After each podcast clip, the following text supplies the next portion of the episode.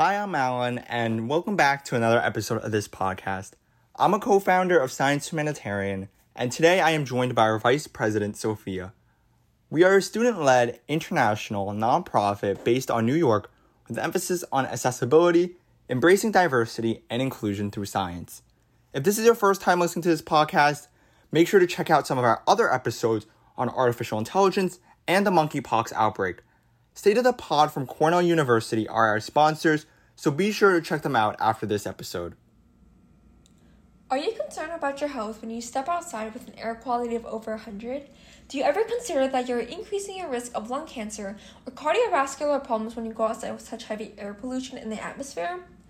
All of these health concerns are derived from wildfires. You may have heard it in the news or even experienced it yourself, but wildfires has risen to become one of the major subjects discussed worldwide. Wildfires is a spontaneous fire that burns natural land, most commonly in forests, grasslands, and scrublands. They usually occur due to human activity or by natural processes, including lightning. Have you ever discarded cigarettes, or had an unintended campfire, or decided to burn debris? Well, these are just three of thousands of examples of human activity that has eventually led to wildfires. According to the National Park Service, humans are known to cause nearly 85% of all of the wildfires that occur yearly in the United States. Wildfires are most likely to occur in extremely dry environmental land and most often dispersed to disrupt air quality, resources, and animals.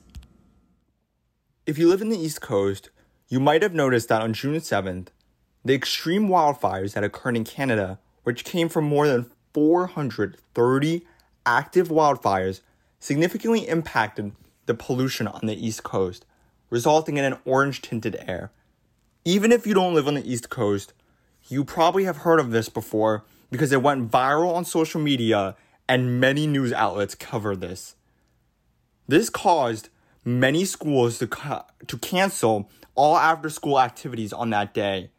In addition, on June 7th, the air quality index for New York City reached 484 out of a possible 500.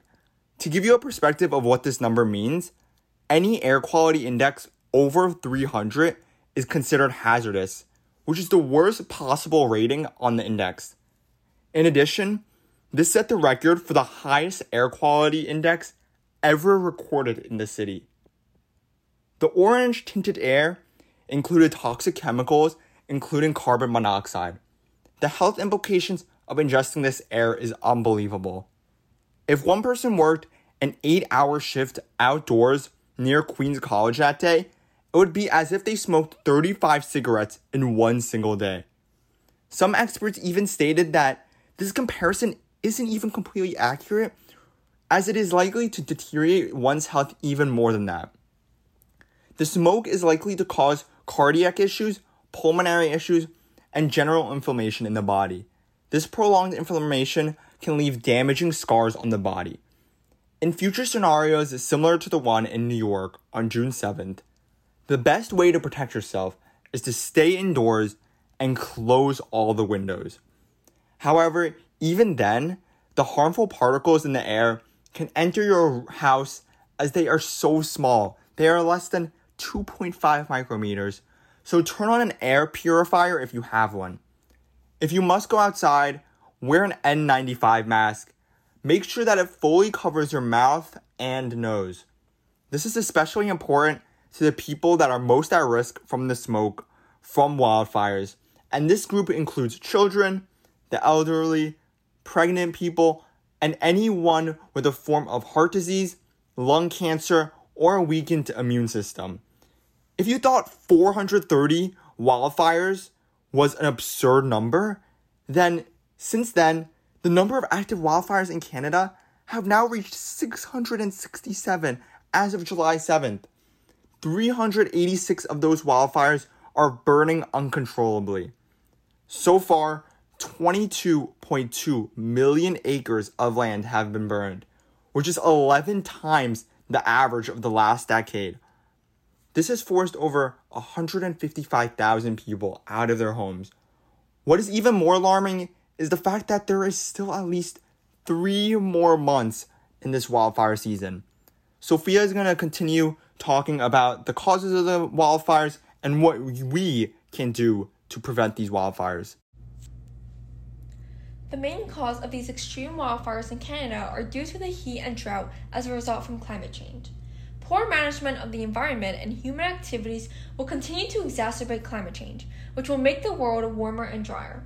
As a result, more droughts will occur with warmer environments, which will dry the moisture from the atmosphere, generating more fuel to be burned more easily and more rapidly, generating even more ferocious wildfires.